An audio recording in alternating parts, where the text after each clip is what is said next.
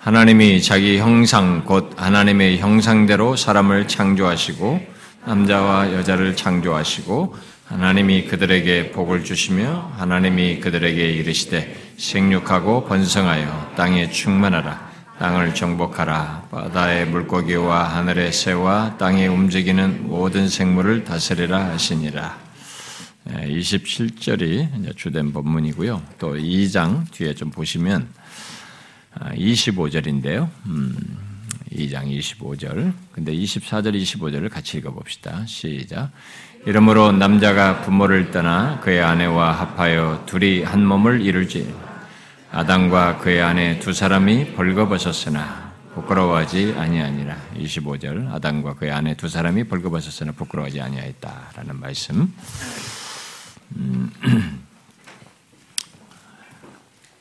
에, 지나온 20년 동안 이제 많은 부족과 한계와 어, 수준에 맞게 하나님께서 저를 이끌어 주시고 또 주시는 감동을 따라서 어, 말씀을 어, 전해 왔는데요. 앞으로 허락되는 시간 동안에 어떤 말씀을 연결해서 지금까지 살펴온 것에 뭐 그걸 다시 반복하기보다 거기에 연결해서 어떤 것을 전할 것인가에 대해서 어, 저는 이게 틈틈이 요즘 이게 생각하고 또 그런 것들을 이게 어, 좀 고민하는 그런 시간을 갖고 있습니다. 아, 물론 모든 것이 다 하나님의 허락 속에서 되는 것이어서 어, 장담할 수는 없지만 주께서 허락하신다면 앞으로 주시는 시간 속에서 지금까지 살펴왔던 그런 내용들에 연결해서 성도들의 영혼에 도움이 되고 영적으로 더욱 자라게 할 말씀, 그러면서도 그동안 살피지 않고 어, 다루지 않은 내용들 가운데서 어떤 말씀들을 살필지 주로 이렇게 생각을 하고 있습니다. 뭐 여러분들 중에는 일부 중간에 들어왔기 때문에 앞서서 어, 자기가 들었지 않은 걸 다시 하면 그 사람들이 새로운 수도 있겠지만 어, 저의 욕심으로는 그래도 여러분들이 그걸 공부도 할 수 있기 때문에 하지 않은 것들을 해서 계속 어떤 것들을 더 연결해서 살필까 계속 어, 고민을 하고 있습니다. 뭐 그래서 금요일은 제가 뭐 몇십 권에 벌써 성경을 권별로 했습니다만은 거기에서 다루지 않은 또 다른 성경 권별로 다룰 내용들과 함께 이 주일 낮 시간에 어, 살필 그 시리즈 말씀들 음, 그동안 계속 어, 메모해 놓은 전할 시리즈 말씀들의 목록들을 이렇게 또 이렇게 훑어보고 정리하는 일도 이렇게 하고 있습니다. 지난 주에는 어, 또 그런 정리를 또 했는데 음, 제가 향후 한 10년 정도 전할 내용들을 이렇게 정리하면서 어떤 것들을 전하고 싶은지 이렇게 정리하면서 어, 다루고 싶지만 어, 다루지 못할 것, 시간상에 다루지 못할 것 같다는 것들을 이렇게 좀 배제하기도 하고요. 어, 그렇지만, 그렇지만 그 가운데서는 꼭 살피고 싶은 내용, 또 빠뜨려서는 안 되는 내용들도 이렇게 정리해 보았습니다. 그렇게 정리하고 나니까 그동안에 제가 수련의 말씀으로 연속적으로 살펴온 다윗의 삶을 통해서 하나님의 마음에 합한 자의 길을 이렇게 넣지를 못했습니다.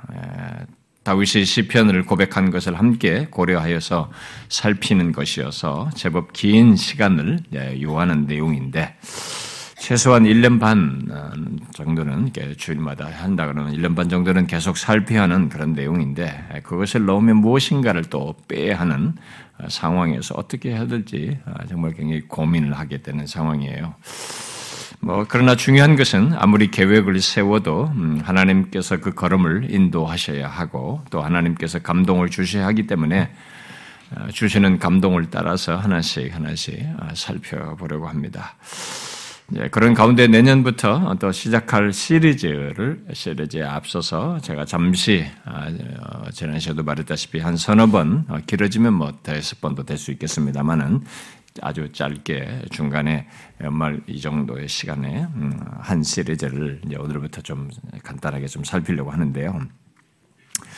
아, 그것은 제가 인간에 대해서 성경이 말하는 사람에 대해 인간론에 대해서 말하는 이 내용을 결국 못할 것이라는 생각 속에서 결국 미루고 미루고 했던 그들 그 내용 중에 어떤 한 포인트입니다. 한 포인트를 한 서너 번 길면 대여섯 번으로 좀 살피려고 하는데요. 그 내용은 인간의 내적 조건에 대한 것입니다. 음. 인간의 어, 내적 조건은 어, 흔히 이렇게 자상으로도 어, 더 많이 말을 합니다만은 그것은 예수 믿기 전과 후에 분명히 변화를 갖게 되는 것이죠. 그런데 제가 이것을 다루려고 하는 것은 교회 속에서 그리고 오늘날 예수 믿는다고 하는 사람들 속에서 물론 우리 공동체도 포함됩니다만은 우리들 안에서도 마찬가지인데요. 그 변화를 어, 무색히 하는 어떤 것을 쉽게 보기 때문에 그렇습니다. 그것이 근본적인 변화가 없어서일 수도 있고요. 음, 또 사단의 관계에 넘어져서 어, 그럴 수도 있고요. 음, 아, 또 세상과 육체 유혹에 넘어져서 어, 그럴 수 있습니다만은 저에게서는 의문이 드는 것입니다. 아, 교회 안에 예수를 믿는다고 하는데 이 내적인 변화로서 정리되어야 할 인간의 어떤 자상이라고 하는 문제죠. 뭐 이런 것에 의문을 들게 하는 것, 아직도 그것이 제대로 이게 정리가 안 된 그런 모습과 상태를 갖지 않는 그런 모습을 보기 때문에 이 문제를 인간론을 전체를 다룬 가운데서 제가 다룰 내용으로 그동안에 메모를 해놨는데 아, 그냥 그한그 부분만 예, 좀몇 시간에 걸쳐 살피려고 합니다. 아, 분명히 사람들이 은혜도 받고 기독교 신앙과 삶을 갖고 사는 듯한데 너무 어, 빈번하게 자기 자신과 다른 사람들을 힘들게 하는 것입니다. 그런 내적 조건 때문에. 아, 물론 이런 것은 한두 가지로 어, 설명할 수 있는 것이 아닙니다. 음, 그러나 일단 주목하고자 하는 모습이 있는데요. 아, 그것은 흔히 어, 우리가 열등감, 어, 우열감 같은 것으로 이렇게 그런 것으로 말을 하는 것을 갖고 드러내는 것에 대한 내용입니다. 그래서 이 부분에 대해서 성경적인 정리가 좀 필요하다고 생각이 듭니다. 물론 저도 포함이 되거든요. 음, 흔히 말하듯이 아, 사람들은 이제 예수 믿으면 우리는 하나님께만 하나님만 잘 믿고 하나님만 막 하나님을 향한 신앙 행위만 잘하면 된다라고 자꾸 생각합니다. 근데 이게 성경의 출발 자체가요. 어, 우리가 내 자신의 자아상이 내 내면 조건이 뒤틀려 버리면 뒤틀린 방식으로 하나님을 이렇게 섬긴다고 하고 또 모든 걸 대하기 때문에 그것조차도 같이 굴절됩니다. 그래서 이 부분을 많이 얘기하지만 같이 맞물려서 생각해야 될 문제에 이어서 어, 다루려고 합니다. 흔히 말하듯이 사람들은 자기를 형성한 것에서 쉽게 벗어나지 못하는 경향이 있다라고 하죠. 그게 성장 과정 속에서 형성된 것일 수도 있고요. 어떤 어떤 자기의 삶의 환경 속에서 형성된 것일 수도 있고 또 그 가운데서 다양한 어떤 경험들은 어떤 사람은 너무 인상 깊은 경험들, 너무 충격적인 경험들, 어떤 다양한 경험들인데 뭐 그런 다양한 경험들 속에서 형성된 것 음, 이어서 이제 그런 모습을 갖는 거죠. 아, 그래서 그런 것들을 연구한 어떤 심리학과 정신의학은 계속 발달하고 있습니다. 인간의 내면에서 가진 뭐 열등감이나 우열감 이런 것으로 나타나는 모습들, 뭐 관계 속에서 문제들 이런 것들을 그들이 더 이제 직업적으로 어, 많은 지식을 제공하고 있습니다. 일단 중요한 것은 아, 예수를 믿음으로써 아, 그런 모든 것을 넘어서서 넘어서는 일이 아, 있다라는 것입니다. 그런데 비록 완전히 그 영향을 예수를 믿어도 벗어나지 못하는 일이 있지만 더 이상 그것에 매여서 살지 않을 수 있는데 오히려 자신의 내적인 조건에 매여서 사는 사람들이 교회당 안에 제법 있다는 거예요. 그거 쉽게 보는 것입니다. 물론 인간은 타락으로 인해서 예외 없이 굴절된 내면을 기본적으로 가지고 있습니다. 태생적으로 갖고 있죠. 그것을 다양하게 설명할 수 있습니다만은 크게 와닿는 표현으로 말을 하면 이제 아, 우리들의 인식 속에 먼저 수용된 개념을 가지고 지금 얘기를 하고 싶은 겁니다. 와닿는 표현으로 우리들이 통용되는 개념, 바로 열등감과 이 우열감으로 제가 좀 설명을 하고 생각을 해보고 싶은 것입니다. 아, 타락한 아, 인간이 인간의 내적 조건을 이렇게 좀 더 좁혀서 설명해 보면은 이 열등감과 우열감을 오가면서 사는 인간의 모습으로 설명할 수도 있다는 겁니다. 어, 저는 여기서 심리학적인 것에 대해서는 이미 기독교 세상에 빠져서 그것의 문제와 한계를 얘기했습니다. 아, 제가 심리학적인 것을 어, 차원에서 접근하자는 건 아닙니다. 그런데 제가 이렇게 좁혀서 열등감과 우열감으로 타락한 인간의 이 내적인 조건을 말을 하면 너무 심리학적으로 말하는 것이 아닌가라는 질문이 생길 수도 있고 균형을 잃을 위험도 있긴 합니다. 아, 그러나 저는 아, 성경적인 것에 근거해서 그런 개념들을 우리가 공감대가 있는 것을 활용해서 설명을 하고 다루고 싶습니다. 그러니까 성경적인 개념으로 말을 하면은 그런 것들은 다 죄와 죄성으로 설명해야 하는 것들입니다. 그러나 저는 이 서너 번, 어쩌면 길게 대여섯 번에 걸쳐서 간단히 인간의 내적인 조건을 살피는 것이기 때문에 아, 죄로 인해서 생겨난 인간의 그 내적인 조건을 좀 더 좁혀서 좀 해야 시간이 몇 번밖에 못 다루니까 제가 좀 좁혀서 다루고 싶어서 하는 것입니다. 그 열등감과 우열감으로 좀 좁혀서 다루고 싶다는 겁니다. 아, 이것은 분명 어, 죄와 관련되어 있습니다. 여러분들이 아셔야 될 것은 열등감과 우열감은 그 발언이 어, 죄와 관련되어 있습니다. 죄성으로부터 나오는 것입니다. 어, 성경이 말하는 이게 죄의 표현으로 말하면 교만, 또는 자만심, 자기 사랑들, 사랑 등과 연관지어서 말할 수 있는 것입니다. 그러나 저는 그런 죄들이 우리들이 흔히 아, 알고 있는 열등감과 우열감으로 어, 나타나는 것을 이렇게 좀 다루고 싶은 것입니다. 사람들이 알든 모르든 어, 열등감과 우열감을 갖고 어, 그것을 드러내는 것은 결국 자신의 죄성을 따라서 반응하고 행하는 것이어서 어, 죄악된 것입니다. 음, 자신들은 알지 모르지만 이 열등감과 우열감을 가지고 그것을 드러내는 것은 어, 죄성에 따라서 반응하는 것이에요. 그걸 우리가 먼저 좀 알 필요가 있습니다. 그러나 어느 심리학자나 정신의학자도 그런 인간의 반응을 죄와 연관시켜서 말하지 않습니다. 왜냐하면 그들은 성경이 말하는 죄라는 개념을 알지 못하고 인정하지 않기 때문에 그렇죠. 심리학자들은 죄를 말하지 않습니다. 그냥 인간의 어떤 약한 부분 정도로 다루는 거지 죄로 다루지는 않습니다. 그러나 예수 믿는 우리는 그걸 분명히 알죠. 열등감과 우열감이 결국 인간의 죄성을 드러내는 것이고 아, 그것에 따라서 행하는 것이라는 것을 우리는 압니다. 성경을 통해서 보게 되죠. 아, 그런데 이것은 아, 열등감이든 우열감이든 마찬가지인데요. 그것은 결국 자신도 파괴하고 주변의 다른 사람들도 파괴합니다. 비록 죄로 이해하지는 못하 않아도 그것의 부정적인 영향에 대해서는 심리학자들이나 정신의학자들이 많은 자료를, 임상심리학자들이 특별히 많은 자료를 제시하고 있는데, 아, 우리들은 그것들 중에서 어, 부인하기 어려운 어떤 인간의 모습을 사실 보게 됩니다. 어, 듣게 됩니다. 왜냐하면 실제로 많은 사람들이 죄성을 우열감과 열등감의 방식으로, 열등감이라는 방식으로 드러냄으로써 갖는 모습이기 때문입니다.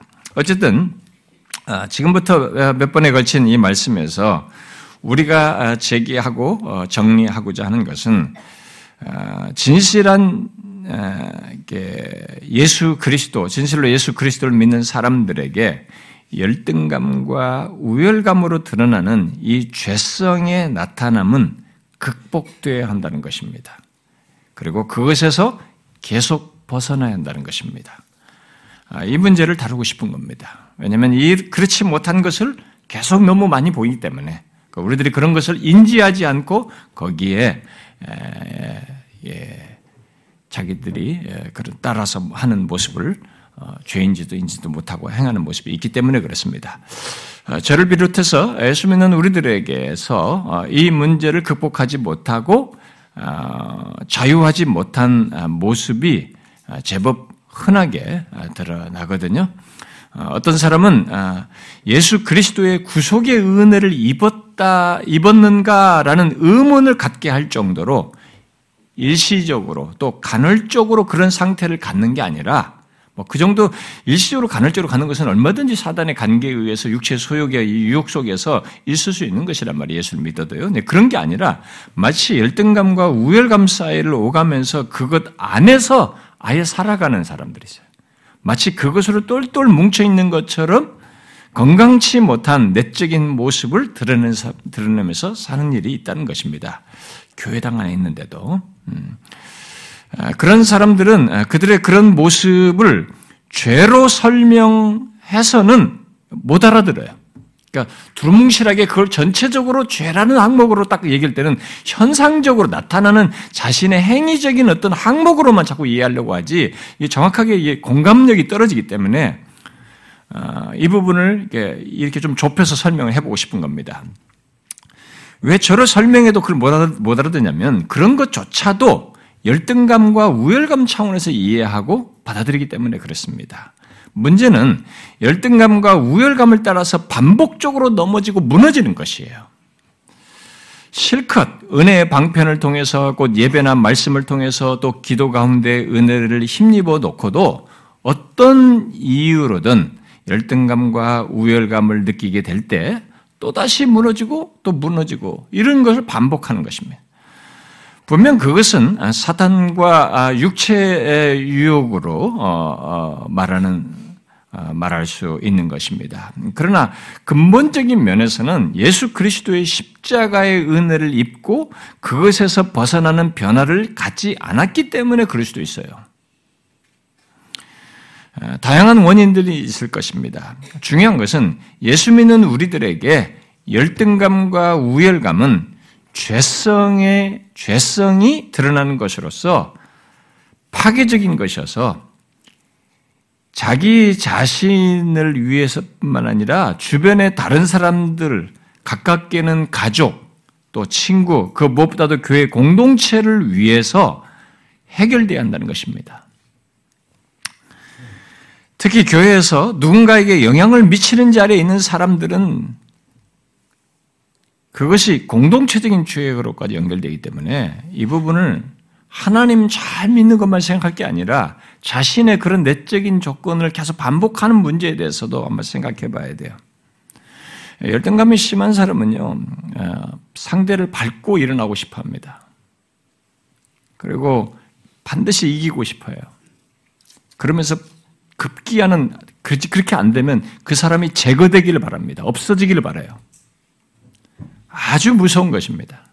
이 죄성이 아주 무섭게 드러나기 때문에 공동체 안에서 지체 관계와 한 몸을 세우는 데 있어서 굉장히 파괴적이에요. 특별히 영향력을 미치는 자리에 저 같은 목사를 위시해서 장로, 권사, 집사든 교회 회장이든 리더든 이런 자리에 있는 사람들이 이랬을 때는 더 파괴적이고 무서운 것입니다.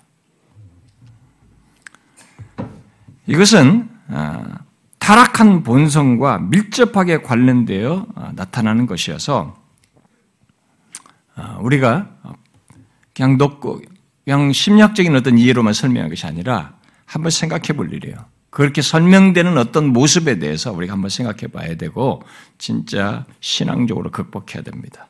자, 그러면 결코 가볍지, 않, 가볍지 않은 이 타락한 우리 인간의 내적 조건과 관련된 이 열등감과 우열감의 문제를 이제 성경에 비추어서 한번 어, 살펴보도록 합시다. 그것을 위해서 우리는 아, 앞에 언급했듯이 타락 이전의 인간 조건부터 타락 후 조건, 그리고 예수 믿고 난 이후의 조건을 연결해서 보는 것이 있어야 합니다. 그래서 이 시간은 먼저 오늘 본문을 중심으로 해서 타락 전의 본래 인간 조건을 좀 살펴보려고 합니다. 이것부터 알지 못하면은 아, 우리는 이 내적인 나의 내적인 조건에 대해서 방향 제시를 하지 못하게 되거든요. 방향을 못 잡아요. 그래서 여기서부터 우리가 살펴보아야 합니다. 먼저 함께 읽은 우리가 1장 그 27절은 인간을 이해하는 데 있어서 가장 중요하면서도 결정적인 내용을 말하고 있습니다. 뭡니까? 인간은 하나님의 형상대로 지음받았다는 것입니다. 여러분 하나님의 형상대로 지음 받았다는 것이 무엇입니까? 아, 사도 바울이 설명을 했죠. 여기에 대해서요. 골로새서 3장이나 에베소서 4장에서 이 하나님의 형상과 관련해서 구체적인 내용을 우리에게 알려줬기 때문에 더 좀더 정확하게 알 수 있습니다. 아, 골로새 3장에서 바울은 하나님의 형상을 말하면서 지식을 말했습니다.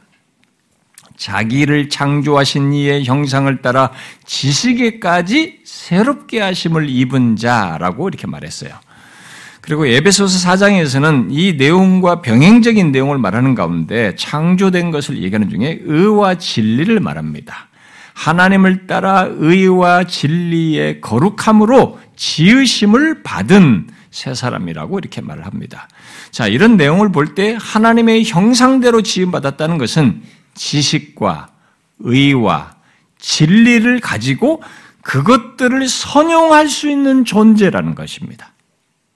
그러면 우리들이 흔한 말로 윤리적, 이성적인 존재로 지음받았다는 것입니다. 이것은 굉장히 중요한 표현입니다. 결국 하나님의 형상에서 이 형상이라는 말은 많은 사람들이 설명하듯이 짐승들과 이런 동물이나 어떤 다른 피조 세계와 달리 인간이 가진 내면적인 특질을 말하는 것이죠. 여러분, 짐승과 다른 인간의 내면적인 특질이 무엇입니까? 우리들이 모두 갖고 드러내는 그 내면적인 특질이 있어요. 인간들이 가지고 있는 거죠. 앞선 사람들이 말하듯이 인격, 혹은 도덕적인 자각, 아, 뭐, 뭐, 아니, 이제 더 쉬, 먼저부터 말하면 정신구조, 우리가 가지고 있는 정신구조, 이성, 또 일부 영적인 특징, 그 다음에 또 또는 인격, 또는 도덕적인 자각, 이렇게 앞선 사람들이 이런 표현으로 이 형상을 설명을 했거든요. 이 내적인 특질로서. 하나님은 인간을 이런 내면적인 특질을 가진 존재로 창조하셨습니다. 비인격적인 존재, 비인격적인 어떤 실체에서 이렇게 진화해서 이런 인격적인 존재, 내면적인 특질을 가진 존재가 된 것이 아니에요. 아, 어떤 원소들이 어? 뭐 어떤 막 이런 막 빅뱅이 무슨 천지에서 우주에서 무슨 뭐 있어가지고 어떤 원소들이 결합해가지고 거기서부터 갑자기 단세포가 나오고 단세포에서 다세포로 다세포에서 계속 오랜 세월의 진화를 해가지고 지금과 같은 이런 인격적인 존재 이런 내면적인 특질을 가진 존재가 창 되었다라고 말하는 것은 너무 허무맹랑한 가설입니다. 인간은 어리석게도 그 이런 사실을 과학적이라는 이름 아래서 믿고 있습니다. 그건 아니에요. 어떻게 지금과 같은 이런 인격적인 기능을 가진 인격적인 인격적인 존재가 될 수 있겠어요? 여기 골로새서나 에베소서 말하는 바대로 윤리적이고 이성적인 존재로서 지식과 의와 진리를 가지고 그것을 선용할 수 있는 존재로 이렇게 진화할 수 있단 말입니까? 아무리 고릴라를 훈육을 시켜도 짐승도 개와도 교감을 해보면 뭔가를 익숙하게 하면 조금 있습니다. 거기에 대해서 자기도 이, 그 어떤 생명체의 기능이 보여요. 근데 거기에 의와 진리와 지식의 이런 기능이 없어요, 여러분. 어? 반복에 의해서 이, 이 어? 본능적으로 어떤 것을 가지고 있지라도 이런 그런 것을 선용할 수 있는 존재로 될 수가 없는 것이죠. 그런 그 진화론적인 주장은 가상적인 전제에 의해서 어, 이게 짜맞춘 것이고 실제로 어, 그 불가능한 현실 속에 사실 이해 되지 않는 이런 얘기를 어, 가상 가설에 의해서 어, 덧붙인 설명들을 가지고 과학적이라는 이름 안에서 말을 하는 것입니다. 근데 성경은 여기에 대해서 어, 분명히 얘기합니다. 인간의 현재와 같은 이런 인격적인 기능, 내면적인 특질을 가진 것은 하나님의 형상대로 지음받았기 때문에 하나님의 형상을 지녔기 때문이다. 라는 걸로 분명히 얘기합니다. 이 사실은 인간을 단순히 다른 모든 피조물과 다르게 창조했다는 것을 말하는 것이 아닙니다. 아주 특별한 사실을 말하는 거예요. 인간이 하나님의 형상으로 창조됐다는 것은 아주 특별한 사실을 말하는 거죠. 바로 하나님의 형상이라는 말이 시사하듯이 하나님과 닮은 것입니다. 하나님과 비슷한 점을 가지고 있다는 것입니다. 그래서 인간은 하나님과 독특한 관계를 가지고 있는 것입니다. 하나님과 비슷한 점을 가지고 있어서 하나님과 독특한 관계를 가지고 있는 거죠. 그것은 다른 모든 피조물과 인간을 구분하는 것임과 동시에 그 사실 때문에 인간은 하나님의 대리자로서 땅에 대한 지배권을 가지고 행사하고 있는 것입니다. 행사하게 하신 거죠. 원숭이나 사자나 무슨 여타의 짐승들이 땅을 지배하여 다스리고 충만한 것이 아니에요. 우리들이 하도 죽여가지고 이제 보호를 해야 됩니다. 짐승들을. 어?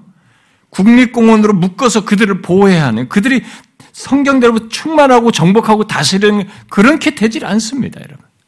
비록 타락한 인간 조건이지만은 지금처럼 우리 인간의 땅의 지배권을 가진 것은 땅에 그래 충만하고 이렇게 된 것은 하나님의 형상대로 지음받아서 하나님께서 그렇게 말씀하셨기 때문에 된 것이죠. 그러므로 하나님의 형상과 관련해서 가장 중요한 것은 하나님과 비슷한 점을 가졌다는 것입니다. 그래서 어, 인격을 갖고 도덕적, 이성적 존재로 특히 하나님과 교통할 수 있는 존재로 지음받았다는 것입니다.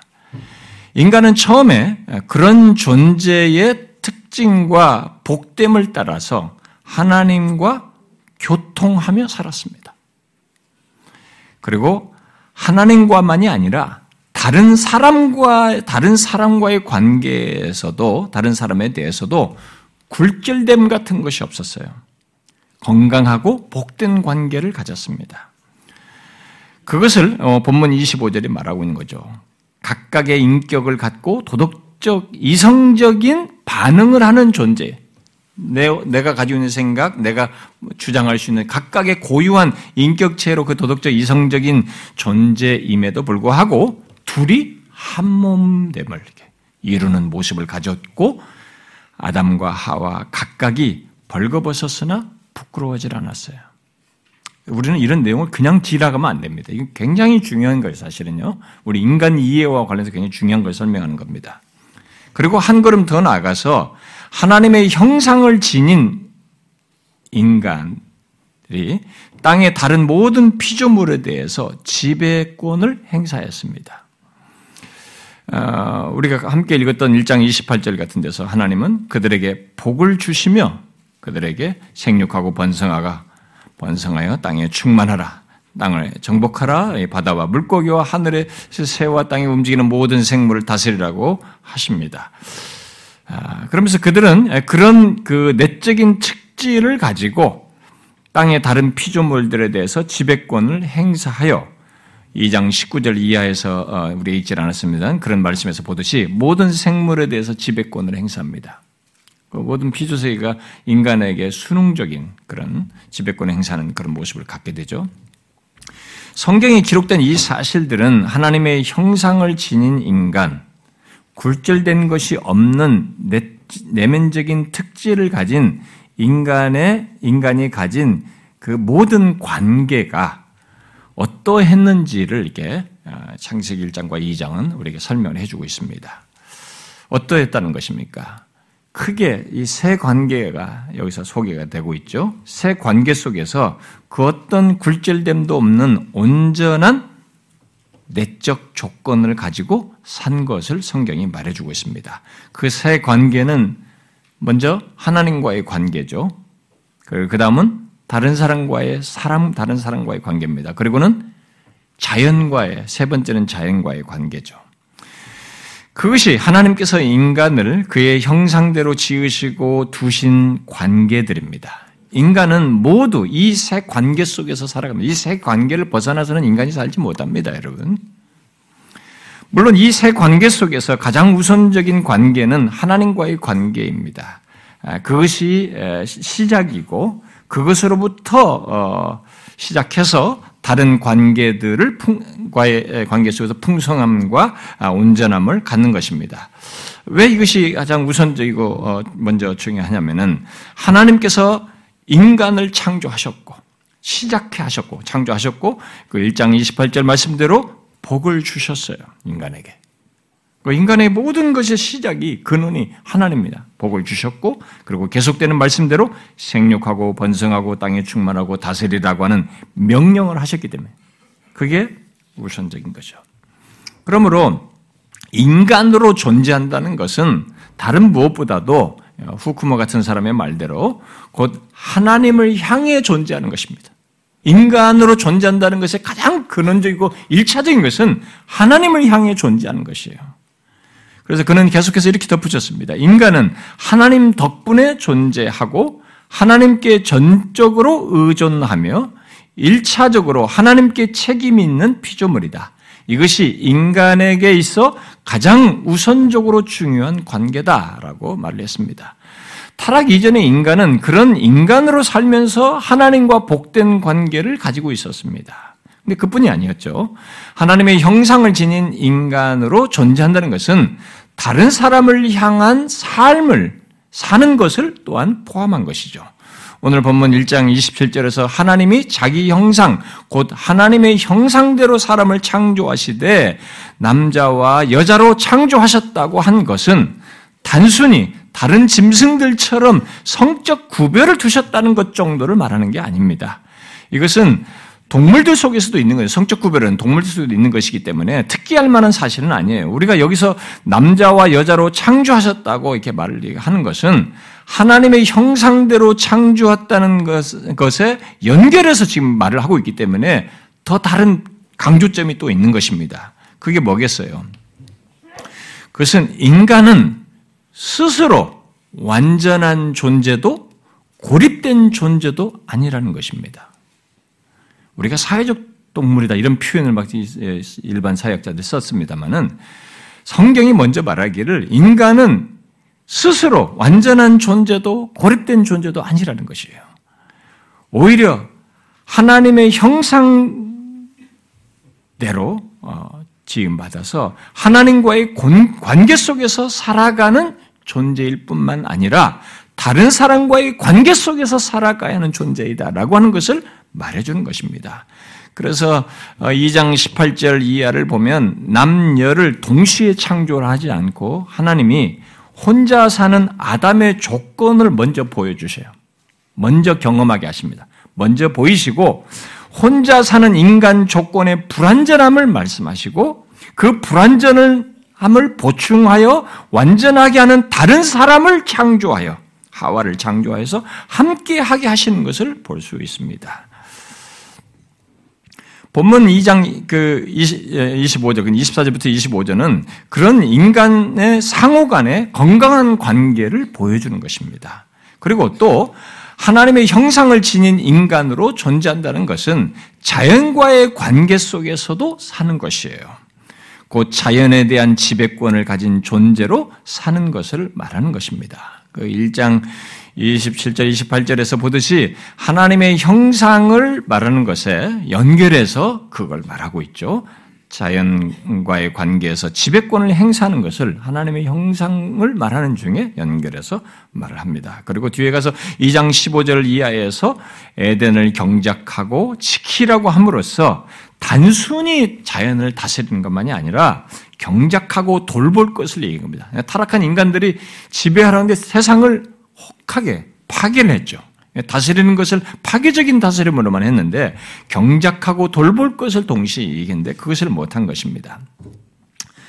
어쨌든 이 사실은 인간이 하나님과의 관계나 다른 사람과의 관계와 분리해서 생각할 수 없듯이 자연과도 분리돼서 존재하지 않는다는 것을 우리에게 말해주는 것입니다. 우리가 자연과 동떨어서 진공 상태에 살지 않잖아요. 하나님은 인간을 그렇게 새 관계 속에서 살아가게 하셨습니다. 그런데 잘 보시면 이것은 모든 피조물 가운데 인간만이 갖고 있는 거예요. 짐승들이나 그 어떤 피조물도 이 새 관계 속에서 살아가지 않습니다. 새 관계를 직접 경험하면서 그렇게 살아가질 않아요. 예, 그걸 교감하면서. 인간은 그렇게 독특한 존재인 것입니다. 아, 그것은 바로 하나님의 형상대로 지음받았기 때문인 거죠. 자, 여러분은 이 사실을 아십니까?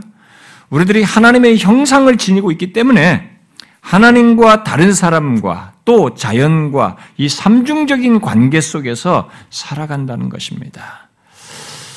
아, 타락하기 전에 인간은 하나님의 형상을 지니고 이런 삼중적인 관계 속에서 이 관계들을 복되게 누리며 살았습니다. 그 모든 관계 속에서 아무런 문제 같은 거 굴질됨이 없었어요. 그런데 여기에 이제 어떤 사람들이 하나님의 형상을 지닌 인간의 또 다른 관계가 있다. 이렇게 주장을 했어요. 그것은 인간의 자기 자신과의 관계가 있다. 이렇게 네 번째 관계가 있다라고 하면서 그런 설명을 했습니다. 아, 분명 이것은 우리들이 부인할 수 없이 생각할 수 있는 사실입니다. 현재 시점에서 우리가 볼 때요. 어, 하나님과 관계, 어, 다른 사람과의 관계, 피조물과의 자연과의 관계, 그리고 내 안에 나 자신과의 관계가 나와 내 자신과의 관계라는 것을 생각할 수 있어요. 이 네 번째 관계를요. 그러나 성경은 이 네 번째 관계에 대해서 타락 이전에는 말하지 않습니다. 예, 그걸 우리가 먼저 유념할 필요가 있습니다. 오히려 이 삼중적 관계의 기초로, 기초로서 말한다고 보는 게 더 좋습니다. 오히려 타락으로 인해서 제기된 인간 조건을 말하는 것 속에서 언급을 하는 거죠. 예를 들어서 내 영혼아 어찌하여 불안해하느냐 이렇게. 그래서 나, 내가 내 자신과의 관계에서 이런 문제가 제기되어서 그런 표현을 한다는 것이죠. 아, 결국 타락 이전에는 아, 앞서 말한 이 삼중적인 관계 속에서 어, 별도로 말할 필요가 없을 정도로 인간이 자신과의 관계 속에서 분리감 같은 것을 소외감 같은 것을 전혀 알지도 느끼지도 못했습니다. 그 정도로 이 어, 삼중적 관계 속에서 건강한 내면 조건을 가지고 있었던 것이죠. 타락하기 전에 인간은 요즘 흔히 하는 말로 말하면 매우 긍정적인 자아상을 가지고 살았던 것이죠. 여러분 이것을 먼저 우리가 이렇게 한번 이게 생각을 해보시면 이렇게 한번 그려보시면 성경이 말한 이 사실을 어, 그려보십시오. 하나님과 온전한 관계 속에서 교통하며 건강한 내면 조건을 가지고 있는 인간의 모습. 또 다른 사람과의 관계 속에서 부끄러움 같은 거, 어떤 이 관계의 굴절이라든가 막힘이나 모든 거북스러움이나 이런 것이 일체 없이 건강한 그 내면 조건을 가지고 다른 사람과 관계를 서로 갖는 이 모습을 한번 생각해 보십시오. 그리고 자연을 잘 다스리며 경작하며 지키면서 그 어떤 상함이나 고통 같은 것이 없이 자연과의 관계 속에서 살아가는 인간을 한번 생각해 보십시오. 그게 타락전의 모습이에요. 아, 그야말로 타락 전에는 그 무엇보다도 건강한 내, 내적 조건, 아, 요즘 말로 매우 긍정적인 자아상을 가지고 살았던 것이죠. 그러나 인간이 타락했을 때, 그 죄를 범하고 죄를 지니게 되었을 때, 이 조건에 큰 변화가 일어났습니다. 일단 인간이 지닌 하나님의 형상이 훼손되었어요. 하나님의 형상은 계속 지, 형상을 계속 지니긴 했지만 그래서 이성적인 그리고 도덕적인 그런 인간의 기능과 인간의 재능과 소질과 능력들을 여전히 지니게 되었습니다만 파괴, 훼손이 있게 된 것이죠. 바빙 그의 말대로 그 모든 것들의 형태와 본질과 성향과 방향이 바뀌게 되었습니다. 이 하나님의 형상이 있었어요. 그래서 칼빈은 타락으로 인간 안에 있는 하나님의 형상이 변형되고 훼손되고 불구가 되고 질병에 시달리고 뒤틀어진 것으로 묘사를 했습니다. 하나님의 형상이 사라지지는 않았지만 심각하게 부패하게 됐다는 것이죠. 그 결과 인간이 가진 모든 관계에서도 이제 변화가 생겨요. 하나님 관계, 다른 사람 관계, 자연과의 관계, 모든 관계가 다 이제 변화가 생깁니다. 쉽게 말하면 내 안에 문제가 생기자, 내 내면에 문제가 생기자, 나와 관계 속에 있는 모든 것 또한 문제가 생기게 되는 것이죠. 새 관계뿐만 아니라 자기 자신과의 관계에서까지도 이제 파괴와 굴절이 있게 된 것이죠. 하나님을 의심하고 하나님과의 관계 속에서 하나님과 좋은 관계인데 하나님을 의심해요. 하나님을 의심하고 하나님 외에 다른 것을 찾게 되는 그런 모습을 인간이 보이게 됩니다. 그 이 파괴된 훼손된 내면 조건이 형상의 조건에서 어, 취하는 하나님을 향한 태도인 것이죠. 그래서 남에서부터 아직 예수를 만나기 전에 인간은 본성적으로 하나님과 관계를 싫어합니다. 이 의심하고 하나님 외에 다른 것을 찾는 것이죠. 그게 타락하면서 생겨난 이 관계의 변화들입니다. 그리고 사람 사이에서도 균열이 생기게 되죠. 서로를 탓하잖아요. 이 하나님이 준 하와가 그랬다고 하면서 서로를 탓하면서 이 관계에 깨어짐이 있게 됩니다. 관계의 불신이 있죠. 더 나아가서 죄에 대한 저주로 땅이 인간에게 가시덤불과 엉겅퀴를 내므로써 이 가시덤불과 엉겅퀴라는 말로 표현을 한 것입니다. 그 전에 그런 사람에게 고통을 줄 요소가 인간에게는 없었단 말이죠. 근데 아니 자연에게 없었단 말이죠. 근데 인간과 자연 사이의 수능적인 관계에 금이 가고 예, 비뚤어짐이 있게 된 것입니다. 그 내용이 이제 제가 다 인용은 하지 않았습니다만 3장에 다 기록되어 있습니다. 그런데 죄로 인해 아, 형상이 왜곡되자 인간 자신 안에서도 이제 삐뚤어짐이 있게 된 것입니다. 그래서 본문 2장 25절에서 같이 전혀 수치심 같은 것을 모르던 이 내적인 조건이 삐뚤어져서 3장 7절 이하에서 보듯이 벗은 것을 부끄러워합니다. 그래서 무화과나무 잎을 엮어서 가리고 하나님의 낯을 피하고 숨습니다. 그리고 벗었음으로 두려워해요. 이런 내면적 특질의 반응이 나타나는 거죠, 지금은. 아니, 내, 아니, 내적인 반응이 있게 된 거죠. 너무나 큰 인간의 내면 조건의 변화입니다. 여러분, 바로 그것이 지금 이 세상에 태어나서 사는 모든 인간이 어, 태생적으로 갖는 내면입니다. 하나님과 다른 사람과 또 자연과의 관계에서뿐만 아니라 우리 자신 안에서도 비뚤어짐과 왜곡과 굴절이 있는 그런 내면을 태생적으로 갖고 산다는 것입니다. 우리가 주목할 내용은 우리 인간의 자신과의 관계예요. 제가 이제 몇 번에 걸쳐 살피려고 하는 것은 예, 앞에 세 관계는 좀 하고 먼저 어, 이제 그 이런 것에 기초로 있는 우리 자신과 우리 인간의 나의 내 자신과의 관계입니다. 타락 전에는 이 부분에서 별도의 언급이 없었다고 제가 말을 했죠. 그야말로 2장 25절에서 말하듯이 내면의 어떤 분리감 같은 것을 알지 못했습니다. 그러나 죄를 범하고 죄를 지니게 되었을 때 인간은 3장 7절 이하에서 보는 바대로 곧바로 자신과의 관계에서 내가 내 안에서의 어떤 비뚤어짐이 자신과의 관계에서의 굴절이 생긴다는 것을 거기에 뭔가 이 왜곡됨이 있게 됐다는 것을 부정적인 내적 조건, 부정적인 자상을 이렇게 갖게 됐다는 것을 보여줘요. 드러내고 있습니다. 그래서 우리는 먼저 이 부정적인 내적인 조건 또는 자상이 원래 인간 조건이 아니라는 것을 먼저 기억할 필요가 있습니다. 우리들이 지금 현재 인간들이 다 가지고 있는 이 모습이 원래 조건은 아니에요.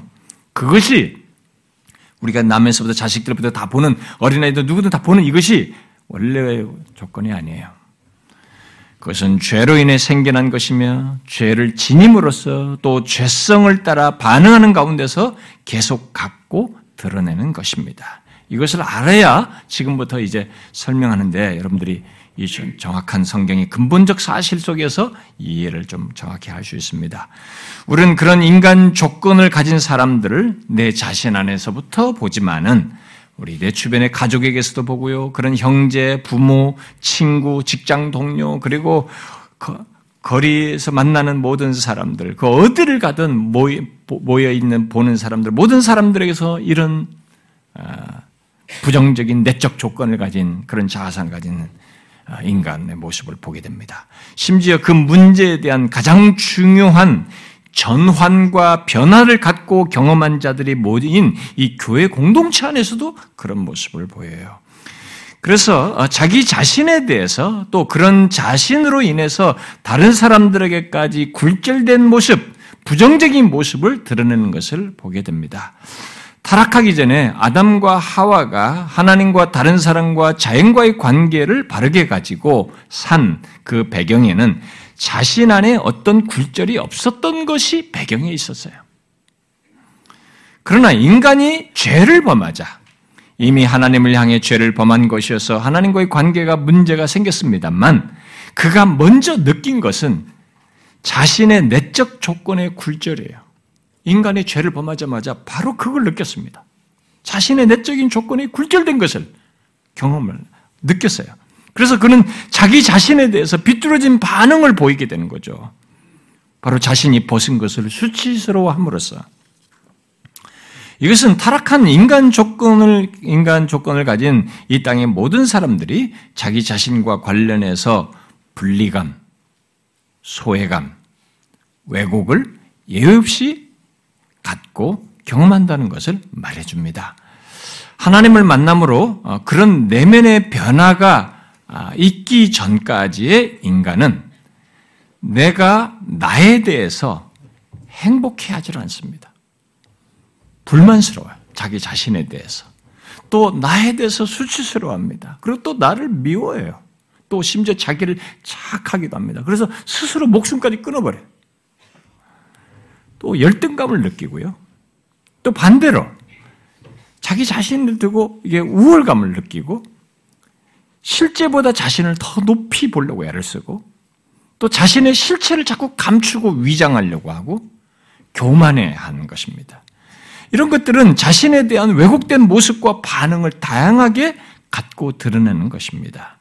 거의 모든 사람들은 이것을 본성적으로 갖고 드러내어서 거의 문제의식을 갖지 않습니다. 나면서부터 갖는 것이고, 그러면서 서로 살고 심지어 부추기면서 살아가고 있기 때문에 이걸 문제의식을 거의 갖지 않습니다. 모두 너무 당연하고 자연스러운 것으로 여기면서 자신의 그런 굴절된 내면을 수용하면서 드러내는 것이죠. 그런 인간의 흔한 모습을 자료 삼아서 이 아들러 같은 심리학자는 모든 사람은 열등감을 경험한다는 생각을 중심으로 그의 인격론을 주장을 했어요. 그는 이렇게 말했습니다. 인간이라는 존재가 된다는 것은 자신이 열등하다고 느끼는 것을 의미한다. 그랬어요.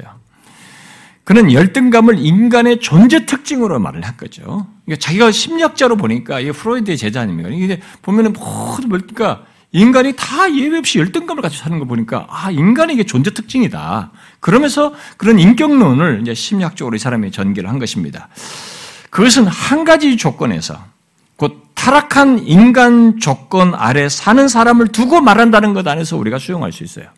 타락한 인간 조건을 설명하는 것이라는 전제 아래서요. 왜냐하면 그 조건에서 구원받으면 달라질 수 있거든요. 음, 성경을 볼 때, 성경을 가지고 얘기할 때.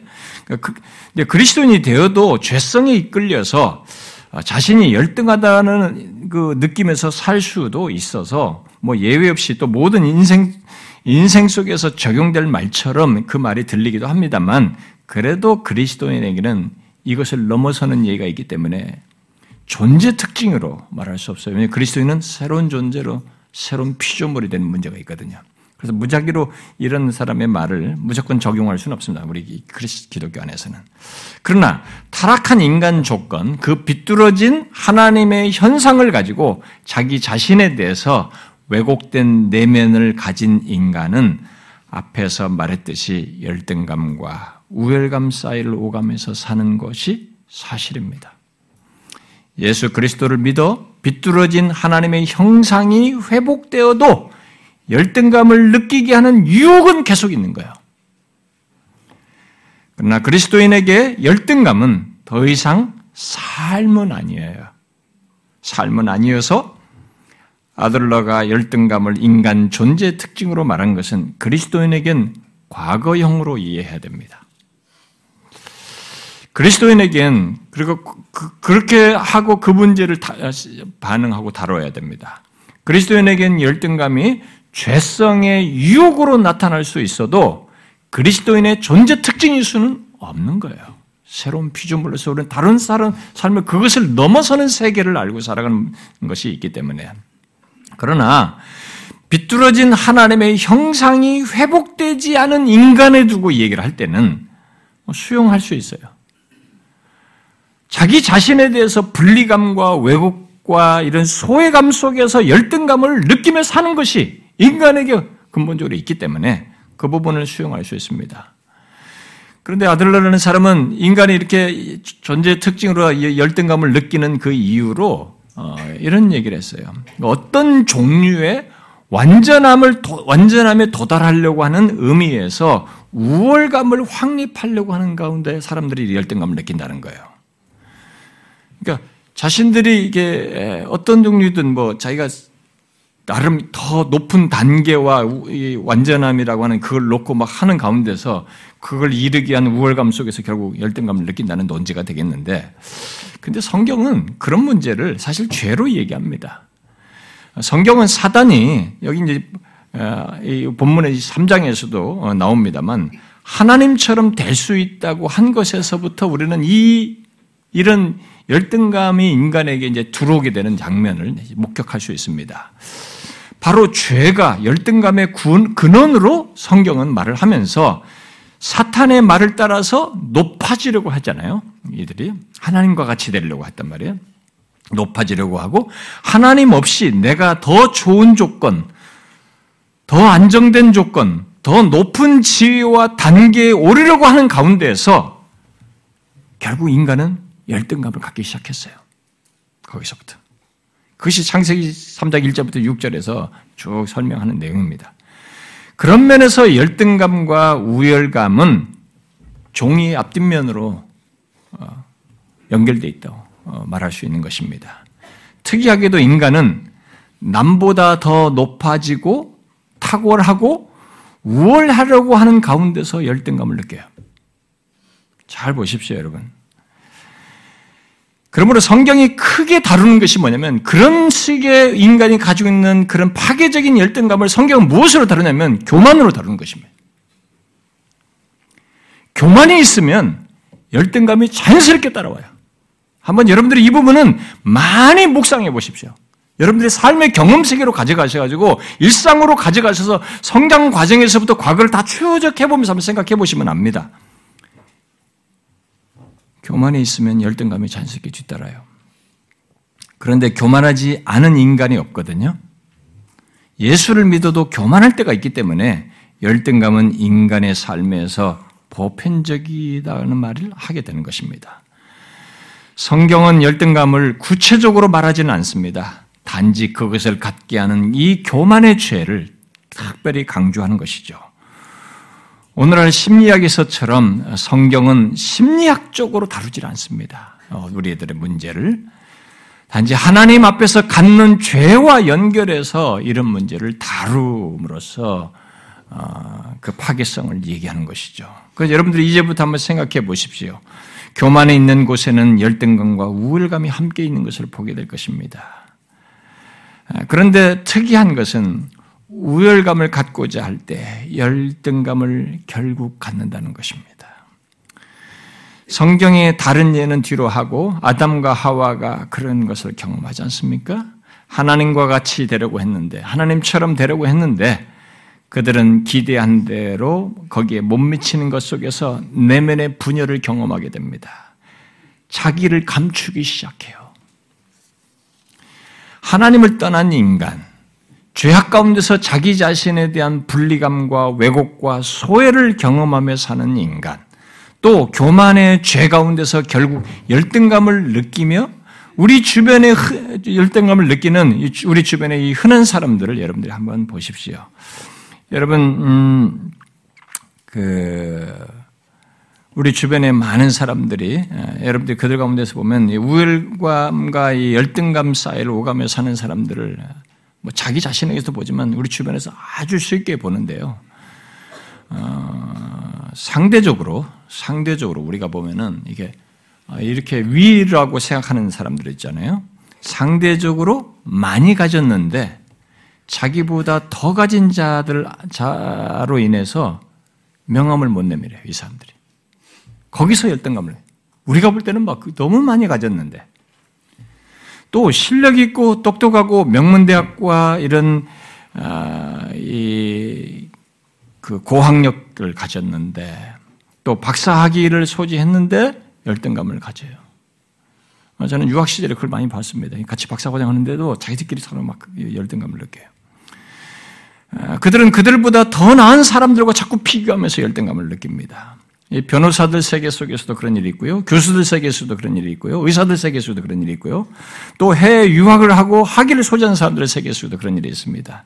또 자녀들의 출세와 학력을 가지고 부모들 사이에 그런 열등감을 느끼는 일이 있어요. 또 자식이 공부 잘하는 걸 가지고 또 우열과 열등감을 가지면서 또 자기가 우열감을 한 사람한테는 가졌는데 또 자기보다 더 잘하는 사람 보니까 또 거기서 또 기가 죽고 이게 계속 그런 일을 반복적으로 모두가 합니다. 또 외모를 가지고 사람들은 또 열등감을 갖습니다. 또 저 사람에게 있는 것이 내게 없는 것을 가지고 어? 자꾸 그런 상황, 그런 사람을 만나고 그런 경험들을 나이가 따라서 경험하거든요. 20대는 20대대로, 청소년기는 청소년기로도 30대는 30대로, 결혼해서는 결혼, 아이 가지면 가진 대로 거기서 계속 내게는 있고 저 사람이 없는 것, 또 내가 없는데 저 사람이 있는 것, 이런 것들 가지고 우열과 열등감을 반복하면서 살아갑니다.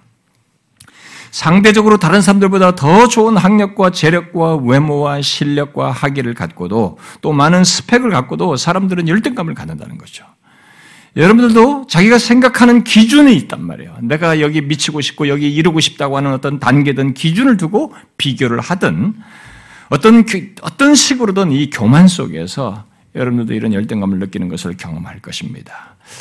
여러분, 어떤 배경에서든 또 어떤 생각과 과정에서든 교만 속에서 열등감을 느끼는 인간의 내적 조건, 또 자아상은 자기도 파괴하지만 다른 사람도 파괴합니다. 그 주변의 사람들이 다 힘들어요. 그것은 영혼의 자유와 안식이 없는 삶인 것입니다. 그렇게 갖게 될 때, 열등감을 갖게 될 때, 그 영혼은 자유와 안식을 못 가져, 못 누립니다. 어떤 사람들은 자기 가족을 피곤하게 합니다. 남편을 피곤하게 하고, 아내를 피곤하고, 자식을 피곤하게 합니다. 어, 열등감 개념과 개념을 계속 파고치고 말해 몰아치면서 우리가 그렇게 서로 피곤하게 합니다. 뭐 저도 그런 사람 그렇게 성장해온 사람이고 그렇게 했던 사람이기도 한데 우리가 부식 중에 그렇게 주변을 보면서 그렇게 하거든요. 그리고 심지어 어떤 사람들은 자기 친가 외가의 어떤 사람들과 견줄 만한 어떤 사람들을 이 얘기를 들으면서 또 열등감을 상시 불필요한 너무 확장된 것까지 다 연관지어서 그런 비교 속에서 열등감을 느낍니다. 여러분 열등감 속에 살았던 사개월을 한번 생각해 보십시오. 키도 작고 세리고 매국 녹집 돈 착취하는 사개월 세리 마태 같은 사람 생각하면 매국 넣어줘요. 창기와 동료로 취급했던 사람들 아닙니까? 세리. 그들은 모든 사람들 관계 속에서 냉대를 그러니까 거기서 얼마나 내면은 이 힘들었겠습니까? 그런 열등감을 크게 느낄 수 있는 그런 사람들이죠. 그런 내적 조건에서 이들이 어떻게 벗어났습니까? 그들은 예수를 만남으로써, 예수를 믿음으로써 내면의 자유와 안식을 얻게 되었습니다. 죄로 인해 굴절된 자, 열등감을 가지고 사는 조건에서 해방되었어요. 여러분, 이 문제를 우리가 진지하게 생각해 봐야 합니다. 예수 그리스도가 바로 그런 분이신 것에 대해서 정말 내가 그렇게 그리스도를 알고 있는지, 그리스도가 그렇게 내게 여전히 효력 있는 분이신지를 한번 생각해 봐야 돼. 나라는 존재와 만면에서 내 내면 조건과 관련해서 이 문제를 한번 진지하게 생각해 봐야 된다. 물론 제가 다음 시간, 다음 시간에 이런 걸 연결해서 더 나가게 언급을 하겠습니다. 한번 생각해 보십시오. 여러분은 어떻습니까? 지금 여러분의 내적인 조건은 어떻습니까? 뭔가에 열심을 내면서 살지만 하나님은 없고 자신의 새로운 목표든 단계든 어떤 기준이든 여타의 비교 대상들을 두고 열등감을 느끼며 살지는 않습니까?